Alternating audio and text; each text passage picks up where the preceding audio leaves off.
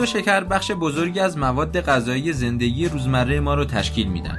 پیدا کردن موادی که قند نداشته باشند یا محتوای قندیشون کم باشه واقعا سخت شده. قند و شکر به ما انرژی زیادی میدن اما مشکلات خیلی زیادی رو هم به وجود میارن که همه کم و بیش با این مشکلات آشنا هستیم.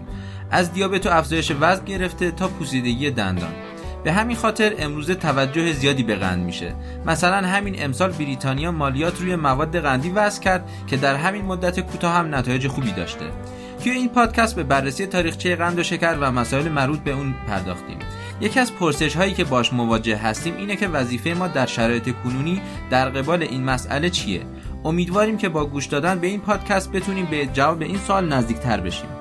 مهمان های این پادکست دکتر شهاب دانشور دندان پزشک و انسانشناس پزشکی و سارا مرادی دانشجوی دندان پزشکی دانشگاه همدان هستند. این پادکست رو توی یک کافه در شهر تهران ضبط کردیم. برای همین صداهایی توی پس زمینه میشنوید و از این لحاظ با بقیه پادکست های دهان متفاوت شده. به متفاوت ترین پادکست دهان خوش اومدید.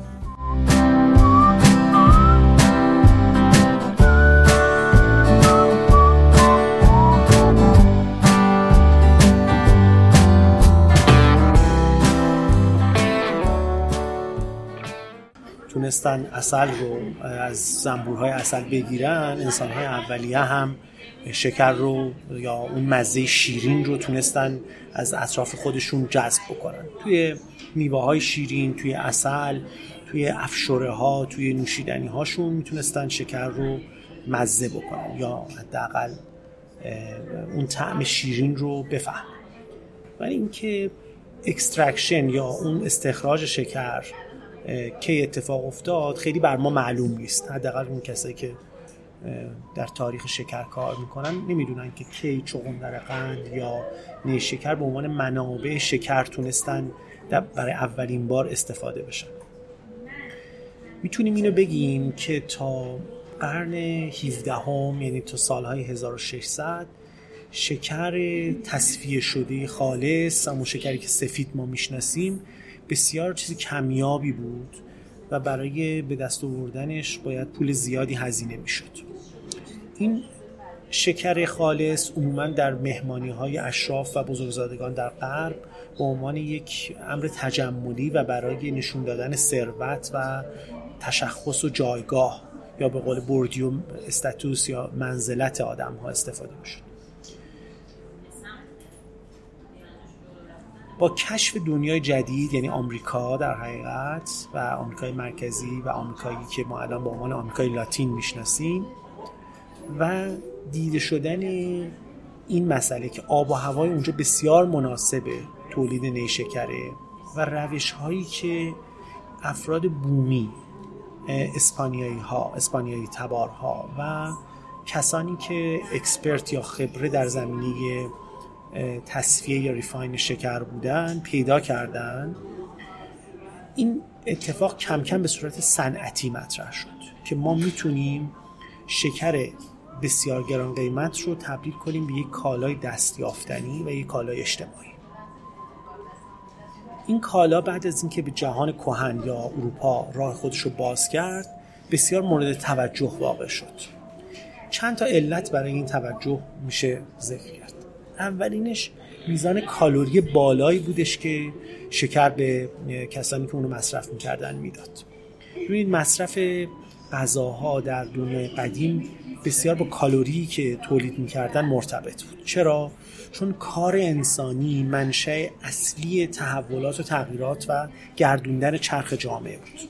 این کار انسانی اگر می‌خواست با نون و گندم یا گوشت یا هر چیز دیگه ای به چرخه انقدر توانمند نبود که اگه مبناشو کربوهیدرات های ساده مثل شکر میگذاشت شکر با ورود ارزان قیمتش به بازار باعث شد کالری مورد نیاز گردوندن چرخهای صنعتی توسط کارگرانی که از زمینه های خودشون رونده شده بودن فراهم بشه.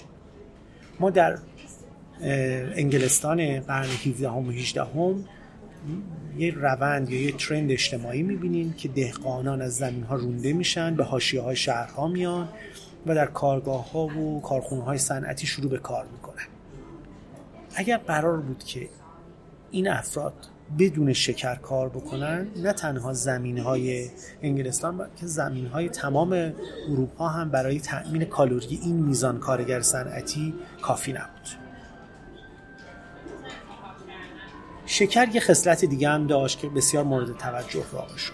اون خصلت این بودش که احساس رضایت در عمق لایه های مغز ایجاد می‌کرد. یعنی وقتی آدما خیلی خسته بودن و به شدت فرسوده شده بودن اگر یه لیوان چای با شکر میخوردن این خستگی و این فرسودگیشون برای لحظات یا ساعتهایی برطرف می‌شد. این مسئله خب به ساختار مغز برمیگرده که مغز انسان کلا مصرف کننده شکر مصرف کننده قندهای ساده است. به این سادگی از بریرهای مغز ما چیزی نمیگذره. یکی از چیزهایی که میگذره علاوه بر مثلا شکر الکله که به راحتی می‌تونه بگذره و برای همین بر مغز ما هم تاثیر خاصی می‌گذاره. این رضایت این احساس افوریایی که با خوردن شکر ایجاد می‌شد. خیلی کمک کرد که کارگران صنعتی در انگلستان یا در کشورهایی که در حال صنعتی شدن بودن یک احساس رضایتی از زندگیشون داشته باشن. برای همین ما می‌بینیم که مداوم مصرف شکر در طبقات فرودست لایه های اجتماعی بیشتر میشه. این مصرف شکر خب البته به بیماری های خیلی زیادی هم دامن می‌زنه که از جمله است اینکه دندون ها حتما خراب میشن. ما هم به دندون پزشکی می‌دونیم که شکر چه اثری در به اصطلاح خرابی دندون ها یا پوسیدگی دندون ها داره. اگر شما به رمان های انگلستان قرن 19 هم نگاه بکنید عموما افرادی که جز طبقات فروده است یا حاشیه نشین های اجتماعی هستند با دندون های به شدت تخریب شده و زشت و سیاه بازنمایی میشن. چه می‌دونم مثلا حتما فیلم هایی که از روی رمان الیور تویست درست شده رو دیدید. فاگین یا اون پیرمردی که اون خونه دوست خونه رو میچرخونه پر از دندونهاش پر از کرم خوردگی و پوسیدگی و زشتیه سیاهی. میشه گفت این تعبیری که میشه استفاده کرد اینه که این داغ جهان صنعتی انگار بر دندونهای کارگران اون جهان زده شده داغی که به که رو تن برده ها به صلاح بزنن تن برده ها رو بسوزونن روی دندون های اونها حک شده بود. علاوه بر این که یه رضایت خاطر ایجاد می‌کنه یه شکر یه توانایی دیگه هم داشت تخدیر سیاسی ایجاد می‌کنه. در جوامعی که دچار بحران های مثل جنگ، قحطی، مشکلات خیلی حاد سیاسی هستند ما می‌بینیم که دولت ها حتما شکر رو در ذخیره غذایی که افراد باید داشته باشن لحاظ می‌کنن. می‌دونید سربازان آمریکایی وقتی که به جبهه آلمان وارد شدن یکی از چیزهایی که حتما تو کوله پشتشون بود چی بود؟ شکلات. حتما باید شکلات می داشتن چرا؟ چون این احساس تخدیر رو همراه با رضایت رو باید کسب می‌کردن. ما در جنگ ایران و عراق هم می‌بینیم که دولت ایران در کپون هایی که اعلام می‌کرد حتما کپون شکر رو اعلام می‌کرد. یعنی دولت از این وضعیت استفاده نکرد که مصرف شکر رو کم کنه. برعکس از این وضعیت استفاده کرد که مصرف شکر رو کاملا اجتماعی کنه و مطمئن بشه که همه آدما شکر گیرشون میاد چون کپون به همه آدما می‌رسید و مصرفش خیلی ارزون قیمت بود و همه آدما می‌تونستن شکر رو گیر این سه خصلتی که شکر داره یعنی کالری بالا تخدیر و اون افوریای سیاسی که ایجاد می‌کنه باعث شده که شکر مداوما مصرف بشه. جهان سرمایه مثل هر ماده که اجتماعی مصرف میشه روی شکر هم دست می‌ذاره. و از اون طرف کاری می‌کنه که مصرف نکردن شکر بسیار سخت بشه. شما در هر سوپرمارکتی که وارد میشید در هر محلی که وارد میشید که انباشت غذایی وجود داره حضور شکر رو می‌تونید در غذاها دنبال بکنید یا در بندی ها دنبال بکنید. شما امکان نداره که اگر یه روزی خسته و مونده برید وارد یه سوپرمارکت بشید قفسه پر از شکر رو پیدا نکنید. وقتی که جهان سرمایه دست می‌ذاره رو مصرف چیزی یه کار دیگه هم که می‌کنه اینه که باورهای عمومی نسبت به مسئله رو عوض می‌کنه. یعنی اگر که شکر قرار اجتماعی بشه شکر قرار نیستش که بار منفی با خودش بکشه. قرار نیست که تحقیقاتی که نشون میدن که شکر با بیماری های قلبی چاقی و مسائل دیگه بشری و بیماری های غیر واگیردار مرتبطن خیلی دیده بشن پس ما می‌بینیم که در سه سطح مصرف اجتماعی توضیح این مصرف و تغییر ترند ها یا اتیتود های ذهنی جهان سرمایه مشارکت می‌کنه. این یه تاریخچه خیلی مختصر به قول معروف پک شده بود که من خدمتتون گفتم. خیلی ممنونم از توضیحاتتون آقای دکتر. سال بعدی اینه که یعنی سوالی که برای من به وجود اومده اینه که کی توجه جامعه علوم پزشکی به مقوله ضررهای شکر جلب شد؟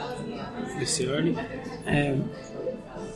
همونطور که گفتم توی حالا صحبت قبل از اینکه ضبط بکنید در اواخر قرن 18 هم و اوایل قرن 19 هم توجه پزشکان به این مسئله جلب شد که کسانی که شکر زیادی مصرف می‌کنن احتمال ابتلا به قاروره شیرین در اونها بالا میره. من قاروره رو توضیح بدم. قاروره یه لغتیه برای ظرف ادرار. و می‌دونین که پزشکان اون موقع آزمایشگاهشون دهانشون بود. من نمی‌خوام توهین کنم به گروه دهان ولی خب نباید فراموش کنیم. که این افراد مجبور بودن که ادرار بیمارانشون رو مزه کنن تا ببینن که آیا شیرین هست یا نه و آیا اینا به بیماری قند مبتلا شدن.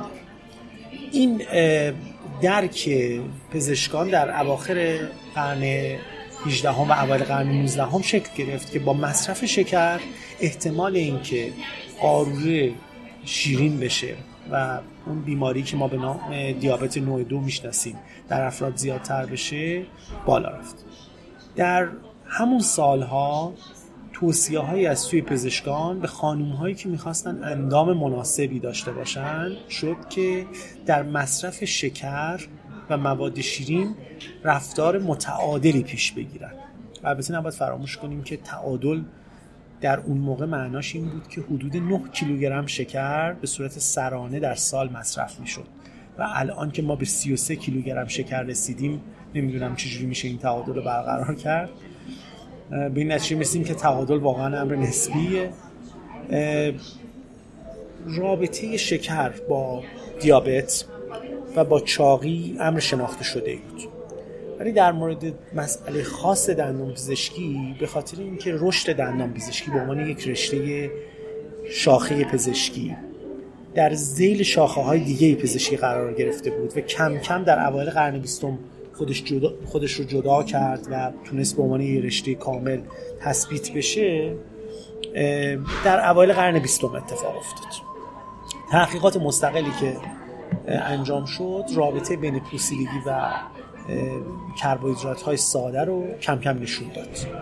و تقریبا میشه گفتش که این مسئله وارد کتاب های درسی یعنی reference ها شد که رابطه کربوهیدرات ساده و پوسیدگی یک امر causality relationship ه نه correlative relationship من شاید برای, برای شنوندگانتون باید توضیح بدم که ما رابطه همبسته و رابطه علی و معلولی داریم.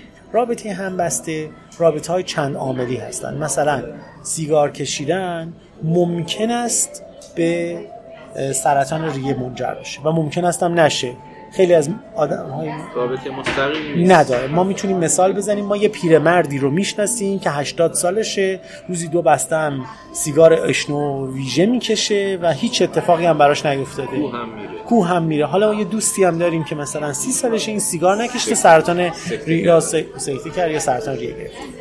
ولی رابطه الی و معلولی در رابطه شکر یا کربوهیدرات های ساده و پوسیدگی کاملا معلوم و مشخصه و تقریبا از دهه 50 میلادی وارد رفرنس های دندان پزشکی شده و تقریبا همه دندان پزشکان می‌دونن این مثلا یعنی یه نفر که شکر مصرف بکنه به میزان زیادی حتما پوسیدگی می‌گیره اگه مثلا بهداشت دهانش راحت نکنه. ببینین حتما یه مسئله که یه مقدار سخته گفتنش. ولی این که در موارد بسیار عامل پوسیدگی مصرف کربوهیدرات های ساده است گفتنش ساده تر.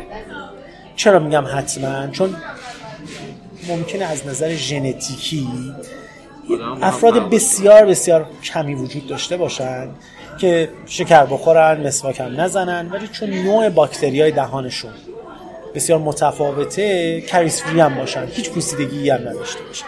خب بحث احتمالات دیگه. یعنی هم توی جمعیت و هم بر اساس اون لایه های پایین آره. به صورت منطقی اثبات شده که این رابطه رابطه و رابطه علمی و معلولی علمی و معلولی ولی میگم بازم باید در مورد مسائل علمی نه به صورت اثباتی بلکه به صورت نفی صحبت کرد. منظور چیه؟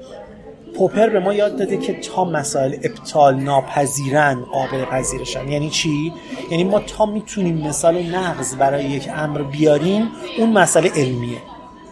و اگه نتونیم مثال نقضی برای یه چیزی بیاریم اون علمی نیست شبه علمه. یه باور مذهبیه.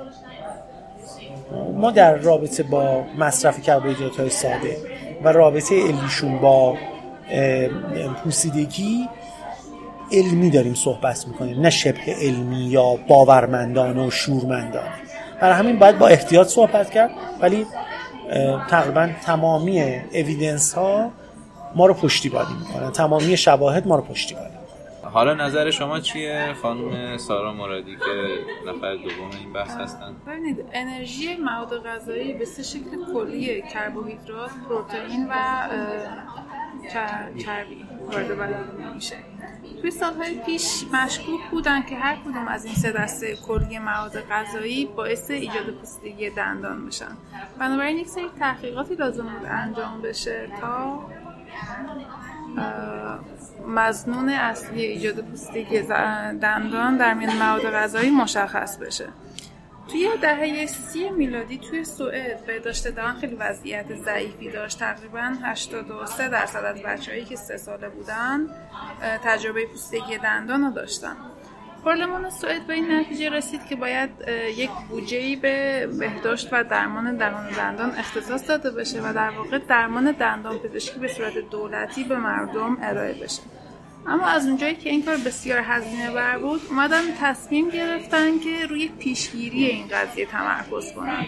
بنابراین لازم بود که با مدارک و شواهد علمی در ابتدا ثابت بشه که اصلی ترین ماده غذایی که باعث ایجاد پوستگی دندون میشه چی هستش. مهمترین مطالعه‌ای که به صورت مستقیم درباره اثر کربوهیدرات ها بر پوستگی دندانی انجام شد مطالعه بود به اسم مطالعه ویپورن این مطالعه توی یک بیمارستان بیماران ناتوان ذهنی انجام شد و از لحاظ اخلاق پزشکی مطالعه بود که به هیچ وجه اون حدود اخلاقی رو رعایت نکرده بود. منتها چون برای اولین بار و آخرین بار مطالعه بود که در شرایط کاملا کنترل شده این تاثیر رو بررسی کرد بسیار مطالعه مهمی بود. مطالعه مهم نبود که این مسائل انقدر پررنگ آره، در واقع اخلاق پزشکی بعد از بیانیه هلسینکی تو دهه 60 من می‌تونم یه پرانتز به شما باز کنم. یک کتابی هستش به نام مدهاس دیوان خانه. می‌دونین که پزشکان مجاز نیستن که بیمارستان های روانی بگن دیوان خانه. یعنی ما اصلا نباید هیچ وقت این لغت رو استفاده کنیم ولی این کسی که این کتاب رو نوشته اطلاق دیوان خانه رو به پزشکانی که بیماران روانی رو درمان می‌کردن اطلاق کرد. به اینکه اینها می‌تونستن هر آزمایش و هر بلایی سر این بیماران روانی بیارن حتی اونا رو لوبوتومی کنن. یعنی اینا دیده بودن که اگر که بین دو تا لوب مغز رو یک به اصطلاح فرکچر یا یک زخمی یا یک به اصطلاح شکافی بدن احتمال اینکه هزیان های اسکیزوفرنی کم بشه هست. و اینا مغز بیماران اسکیزوفرنی باز می‌کردن و بین دو تا لوب مغز رو پاره می‌کردن. بهشون گفتن کار لوبوتومی. و بعضیاشون حتی باور داشتن که های عفونی ممکنه موجب بیماری بشه. روده های بزرگ بیماران رو برداشتن. روده های فراخ بیماران رو برداشتن. یعنی من می‌خوام بهتون که ما پزشکان تا به اینجایی که هستیم برسیم ردی از خون در کار خودمون جای گذاشتیم. یعنی نه فقط در داخاو و آشویتس و دکتر منگله و آزمایش هایی که رو دو قلوها انجام می‌داد و جنایت هایی که آلمان پزشکان آلمان نازی روی یهودیان و به بیماران ذهنی و ناتوان ذهنی انجام می‌دادن بلکه در همین ایران خودمون. اینکه ما در چه توانایی پزشکان دارن در قبال بیماران روانی هنوز که هنوز زیر سوال نرفته هیچ کس در بیمارستان های روانی رو باز نمی‌کنه و از اختیار پزشکان سوال نمی‌کنه. و این واقعا باعث افتخاره که در جهان در هر گوشه جهان به پرسش کشته شدن اقتدار پزشکان باب شده در ایران خودمونم باب شده اینکه پزشکانی میان و مثلا مشهورترین کارگردان ها و مثلا هنرمندان ایران می‌تونن به راحتی بکشن. ولی می‌تونن به راحتی ازشون پرسش بشه. این اتفاق خوبیه و باید ما در نوع پزشکام این فکر کنیم که کارهایی که می‌کنیم چقدر اخلاقیه چقدر غیر اخلاقیه. اصلا اخلاق چیه؟ فکر پادکست قبلی اونم در همین مورد در زمینه اقتدارگرایی پزشکی. ببخشید از پرانتزه. خواهش می‌کنم. امروزه به عنوان اخلاق پزشکی ما در نظر داریم. این مطالعه کاملا غیر اخلاقی بود. ولی خب بهترین نتایج رو از لحاظ در واقع علمی به ما واقعی بله. تو این مطالعه سن و شکر مختلف رو تو رژیم غذایی بیماران این بیمارستان قرار دادن. یکیشون یکیشون همراه با غذا به بیمارا داده می‌شد. یکیشون به صورت مایع بوده که حالا میشه انواع نوشابه ها رو براش مثال زد. و یکیشون هم به صورت مواد قندی چسبناک مثل تافی ها بوده. این نتایج این مطالعه نشون داده که هر سه نوع این مواد باعث ایجاد پوستگی میشن و بالاخص قندهای چسبان مثل تافی که توانایی ایجاد پنج پوستگی در سال رو دارن. بنابراین طی نتایج این مطالعه به این نتیجه رسیدن که بله ماده غذایی که بیشترین نقش در ایجاد پوستگی دندون داره شکر هستش. و این خیلی کمک کرد که در واقع تحقیقات بعدی و کارهای بعدی بر پایه نتایج حاصل از این مطالعه ادامه داده بشه. یک مورد دیگه که من دوست دارم بهش اشاره بکنم این بود که در سال 1972 فردی به اسم پروفسور یوتکین اومدن تو کتابی به اسم پیور وایت اند ددلی اعلام کرد که خطرناکترین جزء رژیم غذایی اون چیزی نیست که سالها چربی های اشبا و کلسترول رو معرفی کردن. خطرناکترین جزء رژیم غذایی ما شکر قند و شکر هستش. منتها تو مجامع علمی اون زمان کسی حرف ایشون رو قبول نکرد. سالها بعد فردی به اسم آقای لوستیگ بیشتر به این نتیجه رسیدن که همچین همچین چیزی که آقای یودکین گفتن از لحاظ علمی صادق هستش و در واقع پروفسور یودکین یک موضوع خیلی مهم رو به جامعه بشری انتقال داده بودن. اولین guideline تغذیه که در دهه 80 میلادی توی آمریکا در واقع وضع شد تاکید بر این داشت که مصرف چربی های اشباع رو به حداقل. برسونیم.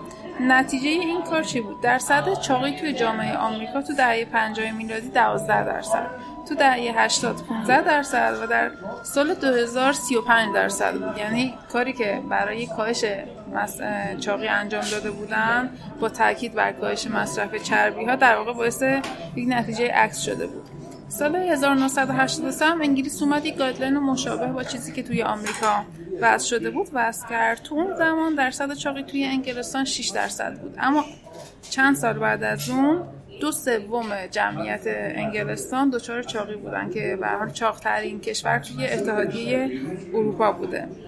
سر همین قضیه ژورنال لانست توی یک مقاله اومد اعلام کرد که کاری که ما برای درمان بیماری انجام میدیم نباید از خود بیماری خطرناکتر باشه. در واقع منظورش این بود که با کاهش چربی ها باعث افزایش مصرف کربوهیدرات ها شدیم که این قضیه خودش باعث ایجاد خطرهای خیلی بیشتر نسبت به خطر مصرف چربی ها شده. خب یه مذارت خواهی هم من بکنم. ما توی کافه ای هستیم که لحظه به لحظه داره شلوغ میشه. اگه صداهای اضافی شنیدید ما رو ببخشید. حالا قبلش خلوت بود.